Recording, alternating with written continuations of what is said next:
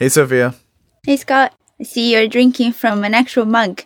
Uh, yeah, I did not have time to go to the coffee shop. So our engineer has kindly made me a cup of coffee. I have been traveling for 24 hours and I have not slept. So please forgive me. This is going to gonna go great. I have an iced coffee addiction and a bad spending problem.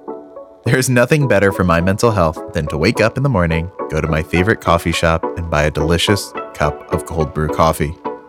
The barista asks, Do you want milk or cream? No. Just fill that little plastic cup up with as much coffee and as much ice as it'll fit, so I can slurp it down and start my day. My coffee habit isn't the smartest thing for me financially, but it's also pretty bad for the environment. I go through a lot of single use plastic coffee cups, and even when I recycle them, I feel a little guilty that I didn't just bring a reusable cup or thermos. But how bad is my behavior really for the environment? And what is the full extent of the crisis that I'm contributing to? My name is Scott Nover, and I'm the host of the Quartz Obsession podcast, where we're looking at how innovations, even simple ones, might change our world. This episode, single use plastics.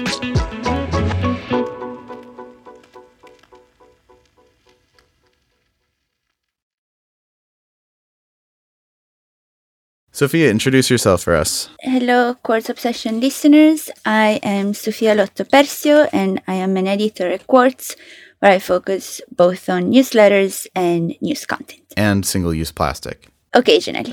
you, are, you are our expert on single use plastic, at least for this. For the purposes of this podcast, I am Quartz resident expert on single use plastics. Though you are not disposable in any way or recyclable irreplaceable i think is the word you were looking for. Right. Reusable because we rely on you for a lot of different things certainly. That's true. So sofia i have detailed my extensive reliance on plastic coffee cups which fuel my addiction my habits my impulses my compulsions.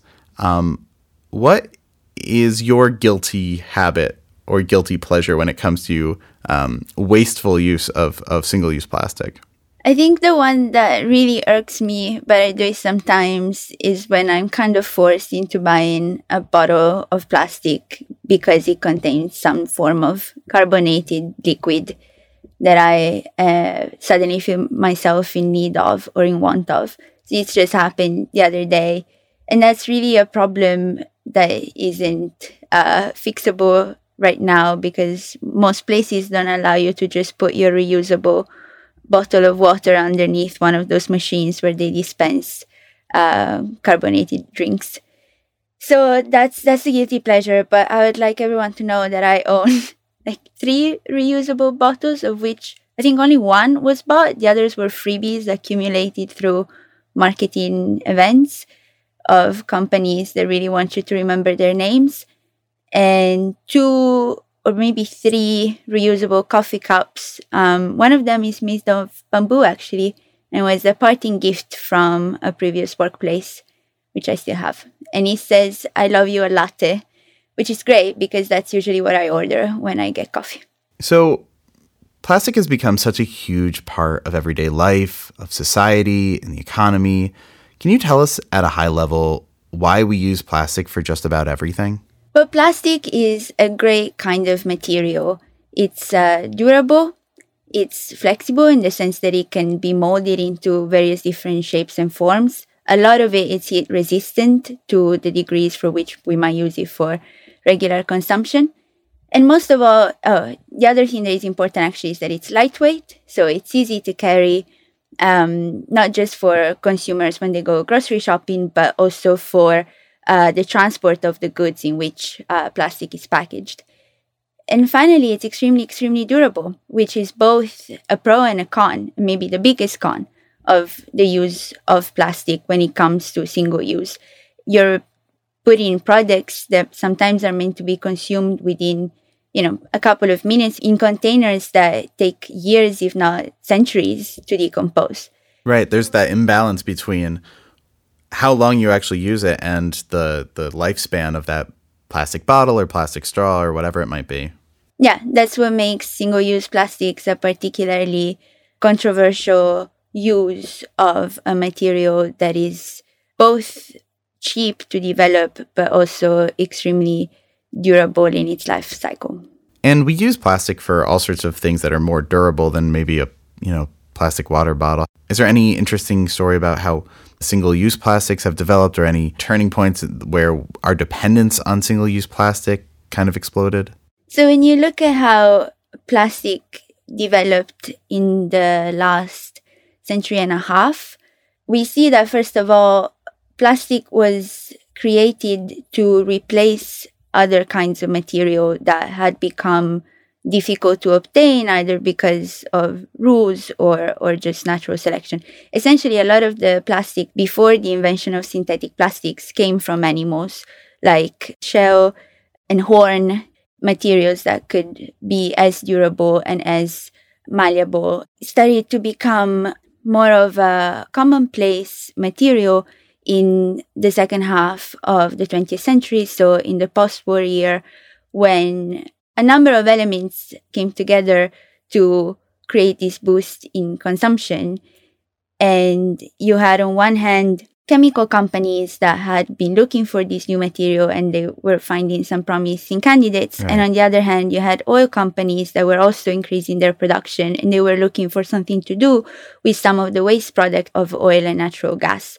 And so the chemical and the fossil fuel companies in the post-war year, what we see is that uh, plastic that was initially developed to replace materials that had become rare or expensive mm-hmm. start to replace materials like glass, like paper that didn't have those kind of problems. And particularly towards the turn of the millennia, we see a huge uptake in the production of single use plastics made for packaging, made for bottles. The PET bottle is invented in 1973, so it's a fairly recent phenomenon.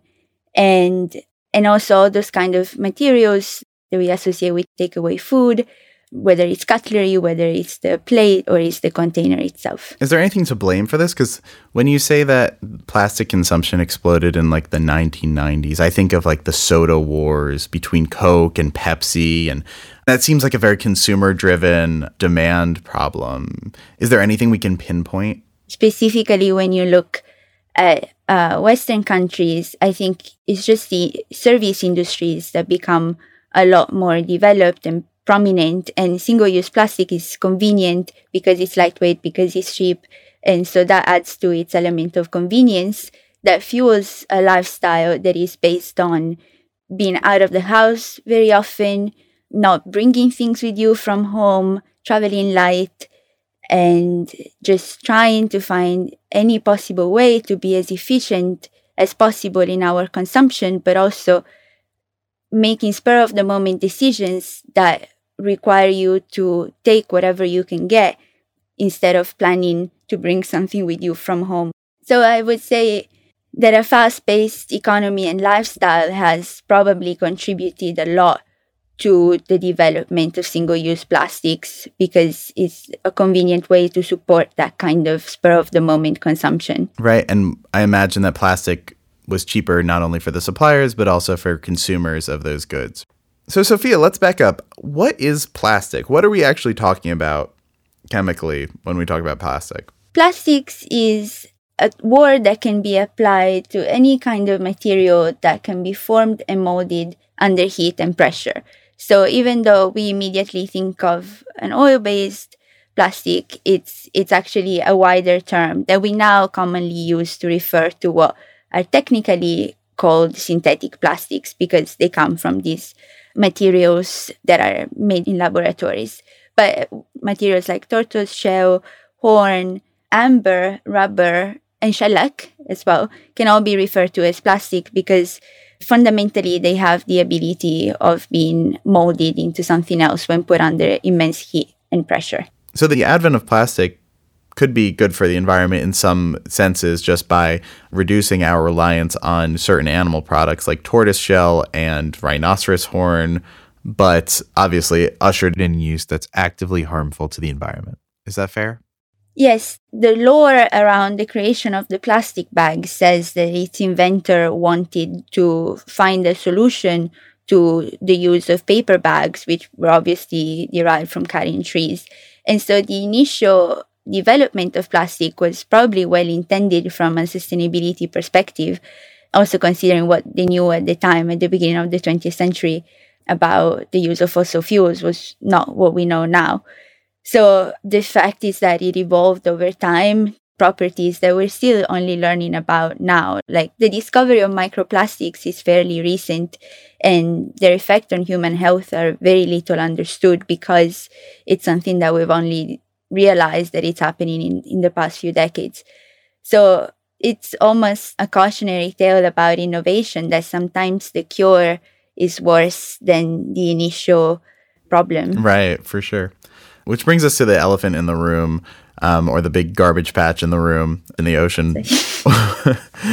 Why is single use plastic bad for the environment?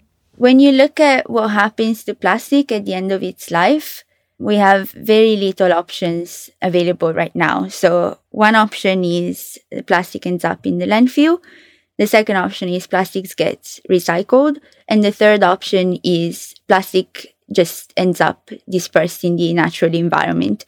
And that's where you've got the environmental damage of plastic, which has, you know, affected our oceans, our freshwater ways, and also, of course, land in various parts of the world.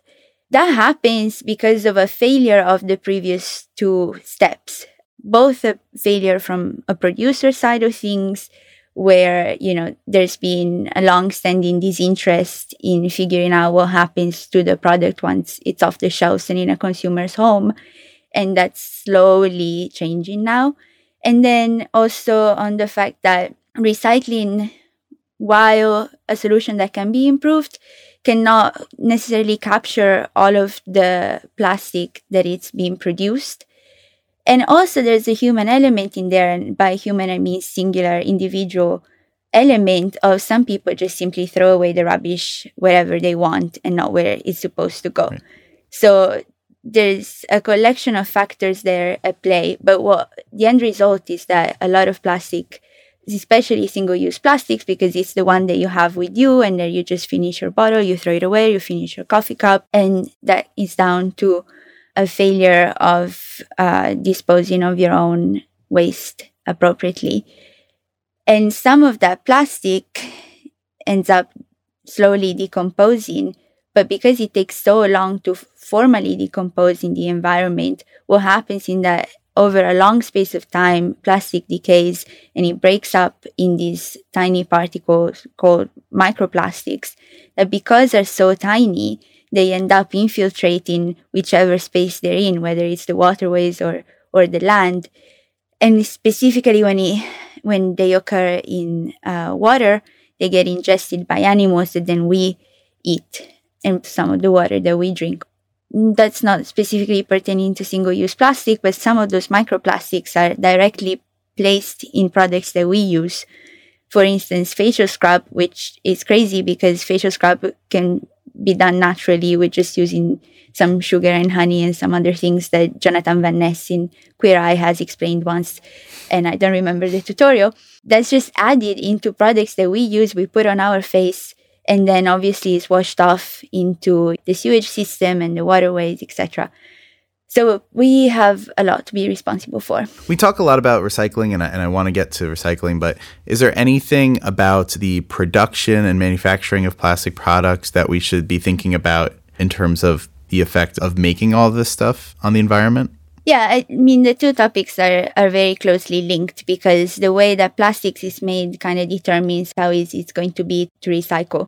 And that's quite a big topic. But so on one hand, you've got synthetic plastics, which comes, you know, in various different kinds of acronyms. But one of the most common is PET, which stands for polyethylene. I'm not gonna be able to pronounce the second part. Give me your best shot. Terephthalate. Terephthalate. Terephthalate. I think that's a Greek god. a god of pronunciation. Okay, I looked it up. It's pronounced polyethylene terephthalate. So the PET plastic is one of the ones that we're most familiar with because it's the one that most plastic bottles are made of. And then we also have polystyrene, which is the kind of plastic that is used for most uh, food packaging. Polystyrene. I know that one from Radiohead fake plastic trees. but the question was Is there a production site problem with making plastic and its effect on the environment? Yes. In addition to the too much plastic in landfills and in the ocean problem. Yes. Well, goes into the making of a plastic product also determines uh, the level of its recyclability at the end of its life cycle. So those two kind of need to be discussed uh, hand in hand. But when we look at the production side of all the types of plastics that you have out there, when it comes to single use plastics, you mostly use PET plastic and polystyrene. When you take your plastic bottle, now I, the one I bought the other day had, I think, four different kind of labels on, on its actual label, indicating four different kinds of plastics that go into this tiny object. And one is for the lid, one is for the label itself, one is for the body of the bottle.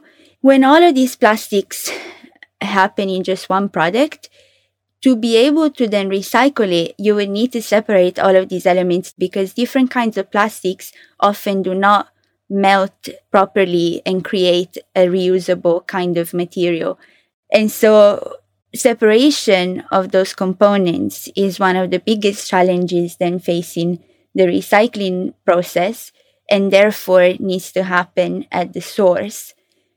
And that kind of standardization would be one of the best innovation that the industry can come up with right now. And there are some elements of cooperation, especially between two of the major plastic producers in the world, which we won't name because I don't want to get sued. but we're talking Coca Cola and Pepsi. They are collaborating on um, some things related to their plastic bottles, but at least one of them appears to perceive the plastic bottle as an integral part of their brand identity and therefore would seem resistant to make any substantial changes that would threaten that uniqueness of the product. So that's the kind of challenges also that we're facing. It's not just a matter of material. It's not just a matter of the economics of putting it all together. It's also a matter of the public perception of what these bottles would look like if they were all standardized. What would they look like if they were all standardized? You know, one of the things that they could do without is the label, for instance. And uh, both of those two major producers have done bottles for the Asian markets where the brand name is inscribed in the plastic body of the bottle. Therefore, you don't need the label. One thing that people don't know about labels is that the ink with which the label is printed does influence the ultimate recyclability of that label and that part of plastic. So sometimes the devil is in the details. Right. When you say that standardization can help us solve our plastic recycling problem, what are you talking about? Like, what can we standardize exactly in order to make things better? Well, the material with which the bottles are produced makes standardization better because once the bottles are collected, they can all be easily mixed in in a recycling facility. Because right now, sorting out the different plastics that end up in facilities is one of the most challenging parts of the process because they don't mix. So, if we standardize the type of plastic we use, that's one way that we can help this problem. Is there anything else that we can standardize? What I find fascinating about the plastic bottles standardization issue is that you already have a lot of these products coming in, in aluminum cans which are 100% recyclable, are often 100% recycled. So I don't really see why plastic bottles persist. Right. So with aluminum cans, if you're buying, let's say, Diet Coke, in aluminum cans, you're only dealing with one type of metal that is regularly recyclable. And don't have to worry about all the different discrepancies between plastic you can recycle and what you can't recycle and what shape and size. There's a lot more uniformity. Is that what you're saying? Yeah, sometimes there is a layer of plastic within it. Plastic is everywhere. But by and large, the actual body of the aluminum can is pretty easy to process. But aluminum is just a different kind of material altogether. Um, Oh my god, I have a delivery. Oh, lovely. Wow. Oh my god. I've got a single use coffee cup, a turkey bacon sandwich. Thank you, Rachel. This is, and a lemon pound cake. You knew that I haven't eaten in 12 hours. So describe this coffee cup for our listeners. So we have a venti. this is going to offend your Italian sensibilities. A venti coffee cup, which um, let's see what number plastic it is. Uh, oh, it's a five. Five pp. I don't know what that means. Yeah, that's part of the problem, isn't it? Right. So the code number five pp belongs to polypropylene, which is commonly used for yogurt, ketchup bottles, and is recyclable. The next life of polypropylene can be clothing fibers, food containers, and speed humps. Speed humps. Speed humps. This is really confusing. As a person who uses a lot of single use plastic, doesn't really like that he uses a lot of single use plastic, but tries to do his best, tries to recycle, and often feels that he can't figure it out. Why has recycling kind of been pushed onto the consumer like this as our responsibility? I think it's something that we kind of taken for granted that once the product is in our hands, it becomes our problem. And that holds some truth to the extent that you do need to physically bring it to its next phase of life. And that will never change. There will always be a consumer element involved in whichever solution we find to the recycling system. But where it ends up, it makes a really big difference because if you knew that you could just take that cup back to your nearest Starbucks, then you know immediately what to do once you're done with that. Right. Instead, what you're going to do most likely is at best you're going to find a plastic specific bin in your immediate surroundings. And at worst, you're just going to find a regular bin and just going to chuck it in there because Right. you don't have any other options available to you. But how much more easy would it be if you could just bring it to your nearest Starbucks location? And obviously, you're in a city, so that seems easy to you. For people who do not live within a walkable radius, and that could be a bit trickier. But some coffee stores are trialing a system of the sort. Coming up, we'll talk about why alternatives to plastic aren't enough. We've got to throw away the whole damn system. But first, a quick break.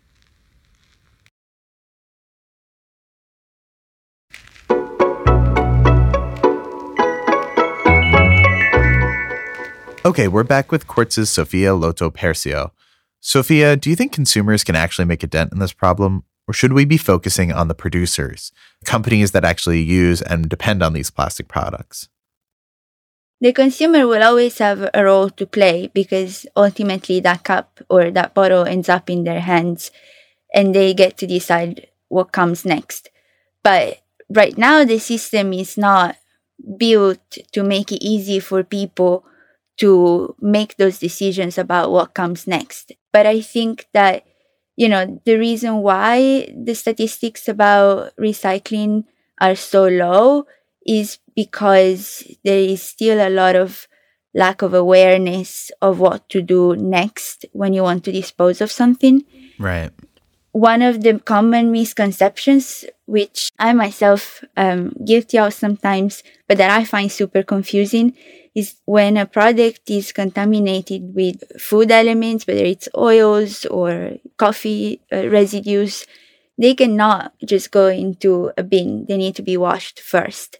And that adds that extra element. And when you're at home, you can do it, but you're gonna go to the bathroom now and wash that cup and then throw it away Right. you know that's where bringing it back to the starbucks store would be useful because then they get to wash it and do whatever they want Yeah. Your idea of bringing the plastic cup back to the Starbucks reminds me of what a few different states here in the United States do, where you can bring in bottles and trade them in for a few cents per bottle. Would that be a good way to at least get plastic goods back into the hands of, of companies that might be able to recycle them more effectively?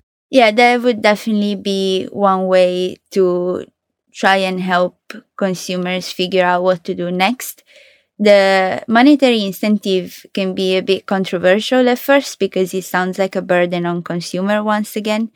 But there's also studies that show that that monetary incentive is crucial in making that change of habit happen. Right. In Scotland right now, that's something that is being debated. Producers are very much in favor of it, like Coca Cola, but it remains controversial because then it's seen as giving an advantage to big stores compared to small ones where maybe they wouldn't be able to have that kind of machinery and offer that kind of service.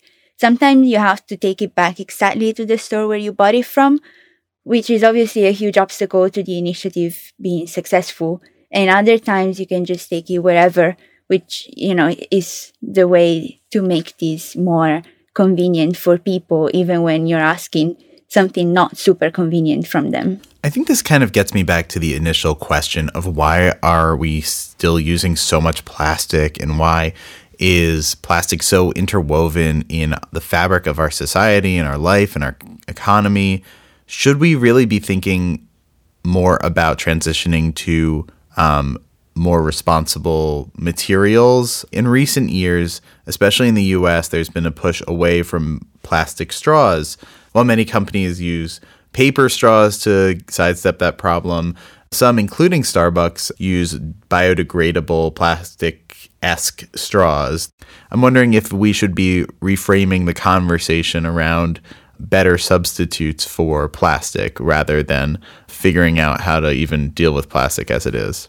Well, there's two ways that you can go about this, but the message that people in the environmental community would like to send across is that there's various stages to ending our addiction to plastic. And traditionally, the slogan was reduce, reuse, recycle. But actually, it's been modernized to include a step before, which is something like prevent, reduce, reuse, recycle. So, first of all, don't make something that is going to be damaging. Right. And then when uh, that something is produced, then reduce the amount of units that you buy. And then once you've bought it, then use it as often as possible. And once you've used it as often as possible, try to put it somewhere where it can be recycled. And when it comes to the development of alternative plastic materials, like bio based plastics, plastics that are based from materials that are compostable. However, some of these plastics are not compostable in the sense that we think of composting, whether in a bin in a garden or simply in a hole in the ground. They need to be composted in specific facilities uh-huh. for those purposes and therefore also need to be identified as such. And right now, there's no real regulation around those materials. And so they could create more harm than good. Looking back at also what happened to the development of synthetic plastics, they were trying to replace something and they ended up making the situation worse. And what some people are calling for is for that regulation of bio based plastics so that it's very clear what they're made of, how they should be recycled, etc. And then there's another kind of substitute for plastic, which is based on seaweeds, which is a great organic material that can be used for various different purposes. It's great for your nutrition, but also can be worked into the kind of film like substance that some synthetic plastics take. And finally, there's another way to go about it when you just want to look specifically at the end of the plastic life cycle and its difficulties in decomposing in a natural environment, which is to tackle the polymer at its production point and change it so that it assumes a different kind of chemical material structure, right. which allows it to decompose in nature. And this is something that a UK based company that comes out of a research institution has developed this additive to the plastic production process, and they claim that the resulting material can decompose in the natural environment within two years. Sofia, last season you introduced our listeners to something called mushroom leather, which is an alternative form of leather that looks and smells and feels just like leather, but is made out of mushrooms, not actual animal product. What is the mushroom leather of plastics that might get us to a better place sustainably? I would like to say it's the seaweed based plastic just because when I researched that topic, it gave me the same sense of hope as the mushroom leather development. If you want to learn more about it, go back to the episode. But I think seaweed has the potential to replace plastic because it's available in such great quantities. It's a cheap material and it can be just as malleable as plastic. Whether it's as durable is the question. And I think when it comes to single use products, seaweed can be that substitute. When it comes to different kinds of uses of plastics, especially in uh, the healthcare sector, that is probably more tricky. I don't know if we will ever get to a point where we can live in a plastic free society, but if we need to keep a certain element of plastic in production, then you know, it would be best if it was bio based in some shape or form. Right. Some change is necessary in order to reduce our dependence on oil and other fossil fuels. And the current system that we have now just isn't going to cut it as we tackle climate change at a high level. Yes. A simple yes. We do need to think about the system holistically, and plastic is just one part of a bigger supply chain and modes of production that contribute to climate change. So some people argue that because of plastic was developed as a possible use of waste production from oil and gas, that therefore it helps cleaning up that part of the industry. But of course, it doesn't because you have to think about things from the point of when they first start being created to the end of their life cycle. And so any kind of use of oil, we need to reduce, phase out, and eventually, you know, never touch ever again. Yeah. And we need to keep it in the ground. So the amount of plastic that is present in the world right now is enough. We don't need to make any more. We can find ways to use what we have so that no more oil or gas need to be used for the making of plastics. Perhaps it's important to point out that whereas you know in my mind most plastic is made from oil it's actually the byproducts of natural gas production ethylene which is the main component of most plastics. So it goes both ways. And i point that out because even though most oil production is set to disappear hopefully as we move towards a net zero future natural gas is probably going to be the last fossil fuel that we need to tackle. And so the link between the plastic production and fossil fuel production is still very strong and will remain to be something to consider. It's not something that's going to happen probably within the next century, frankly. You also have to consider that plastic solutions, some of them that are commercially available, but the scale at which they are commercially available is a fraction of the size of the plastics industry, which has had 150 years to develop and become the behemoth it is right now. And trust me, they're not gonna just accept and open and embrace the new changes that come. Some of the more progressive plastic manufacturers are looking into that future, but there is a huge amount of resistance. Like they're not just there thinking, yes, let's change it. And one of the things they say most often is that, especially when you talk about food packaging, is that there are all sorts of rules and regulations that, you know, rightly require certain standards to be met by food packaging. Sure. And so that is also a barrier for those new innovations to overcome. And I think that's totally possible. But there needs to be the will, there needs to be the capital behind this, and obviously, eventually, also a regulatory environment that helps those innovations come to market. Right. We need some sort of widespread industry collaboration in order to solve the plastic problem. Do you think that is at all likely without regulation or the threat of regulation to make sure that we are dealing with plastic, and investing in new uh, types of alternative plastics in order to solve this problem? Collaboration in a system that has always priced competition can be seen as a dirty word, and I think it'll take some adjusting to a new mode of doing things for that to become a more commonplace solution. But it is happening.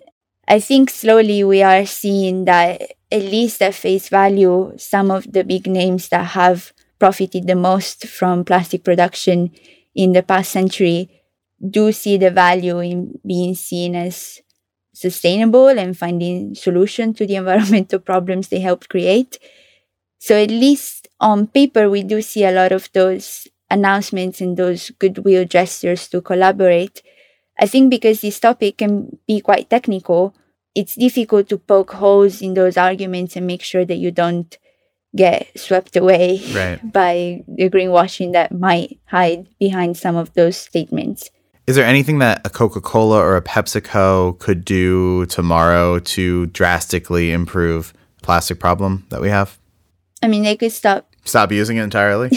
Just go cans. You know, I really don't see why we can't just drink from cans. Yeah. At one point, you also have to wonder why you go down this innovation route of we'll make all of our bottles 100% from recycled PET. They say that they do, but it's not the case because we just said that only one part of a bottle is made of PET and the rest is a different kind of plastic that goes in the lid. The lid problem is extremely underestimated when it comes to the plastic bottle issue. One of the misconceptions that I've heard is that because plastic is lighter than other materials like glass, the carbon footprint of a plastic bottle is smaller compared to that of a glass bottle. And when you use the parameters that the company is using, it's true because it's light and therefore you can transport more bottles in the same space compared to glass, etc.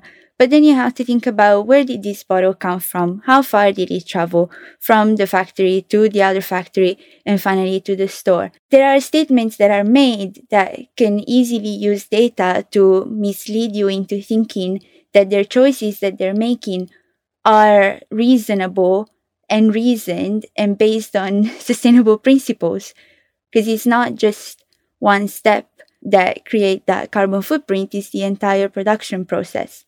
And ultimately whenever you're using something that at some point in time has required fossil fuels in its production their carbon footprint is already skyrocketing compared to something that doesn't So, what happens when you try to recycle a uh, plastic cup that has some residue of soda or beer? It's contaminated in some way that doesn't make it eligible to be recycled.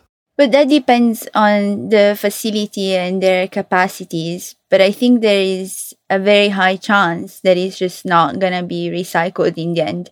The machinery that is used in recycling facilities is quite sensitive and things can get broken really easily if they're not sorted properly.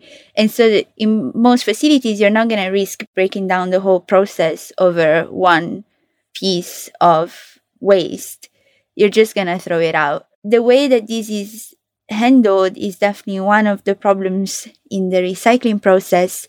It's getting a little bit smarter, I think, thanks to innovation. There are some companies that now use robots to sort through waste, and these robots are becoming smarter.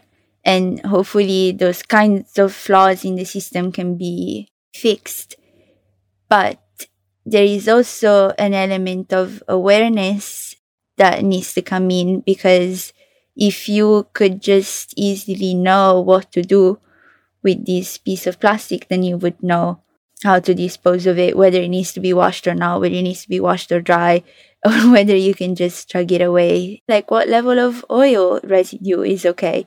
I mostly just rinse them under really hot water and I hope that does the trick. That's more than I do. I'm wondering how much plastic we actually are using as consumers. you can find different kinds of statistics, but one of the ballpark figures that is used is that we produce 520,000 tons of plastic a day. And specifically to plastic bottles, the ballpark figure is that every year there are 500 billion PET bottles sold. So overall, the dismal rate of recycling for plastic globally is 9%. But according to the US government, in the US in 2018, 29.1% of PET bottles were recycled.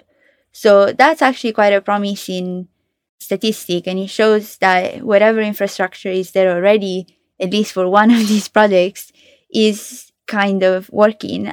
It's a start, it's not ideal. It means two thirds of all PET bottles either they end up in a landfill or in the environment but it shows there is some form of infrastructure that you can build on. You're not starting from zero. Okay, I want to end with a lightning round because I bet a lot of us have the same questions after hearing all about this. Are you ready? I'm ready. Shoot. All right. Should I stop recycling? No. That's a good answer. Should I stop buying single use plastic water bottles? Yes, whenever possible.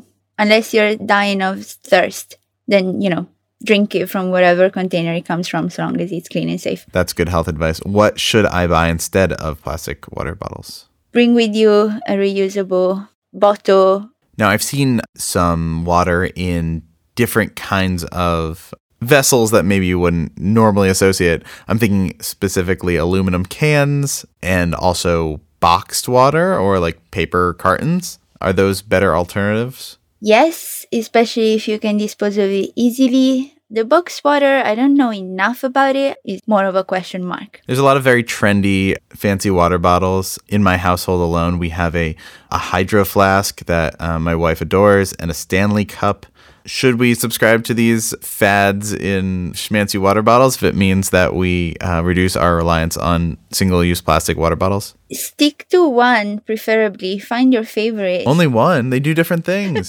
They're just supposed to contain water and bring it to your mouth. Some have straws, some don't have straws, some fit in a cup holder, some. If are... you can just have something that is stainless steel, is probably the easiest thing to clean okay. and probably last the longest. So think about durability of what you buy. Am I absolved of guilt for buying all these iced coffees on the go? Well, unlike the Catholic Church in the Middle Ages, I am not in the business of absolutions. However, I do think that the occasional sin can be forgiven when you want to just get yourself a drink and you're in a rush. But if getting coffee is part of your routine, whether it's your morning routine to work or your lunch break routine, do consider getting a reusable container because it will at least make you feel like you are doing whatever you can to tackle a problem that is bigger than yourself, but at least you're not actively contributing to it because you will have to play a part in whatever solution we find to the current problem. Are you saying I'll have to answer to my sins? Again, not the Catholic Church. Cardinal Sofia. Not baptized. I'm going straight to hell after this. I'm Jewish, so it's much worse, so don't worry. well, I'll see you somewhere in the afterlife. Sofia, this was wonderful. Thank you. Yeah, good luck with the recovery. Sofia Lotto Persio is an editor at Quartz. Quartz Obsession is produced by Rachel Ward with additional support from executive editor Susan Howson and platform strategist Shivang Taksali. Our theme music is by Taka Yasuzawa and Alex Segura. This episode was recorded by Eric Wojan at Solid Sound in Ann Arbor, Michigan, and by Sofia at her house in London. If you like what you heard, leave us a review. We love hearing what you think about the show. Tell your friends about us, then head to qz.com slash obsession to sign up for Quartz's weekly obsession email and browse hundreds of stories about everything from lingerie to IMAX to the anti-Santa Claus. The anti-Claus? Krampus. Quartz is a guide to the new global economy for people in business who are excited about change. We hope you'll join us next time when we dig into online voting. I've definitely become more clear eyed about the prospect of online voting becoming widely adopted in the United States. I'm Scott Nover. Thanks for listening. Don't cramp us, my style. Sofia, how do you feel about the Super Mario Bros. movie starring Chris Pratt, who's not Italian? Super Mario has an accent that is, you know, some people might consider offensive, but I think the fact that they chose Chris Pratt is unforgivable. It is unforgivable. And I really wanted to watch it because I love Anya Taylor Joy and I would love Oh. to see her, you know, voicing Princess Peach. I, I bet she's amazing. Maybe I'm going to watch the half Japanese version and then half the American version. I'm just going to switch through. yeah. I think Lady Gaga should have been Mario. That would have been hilarious.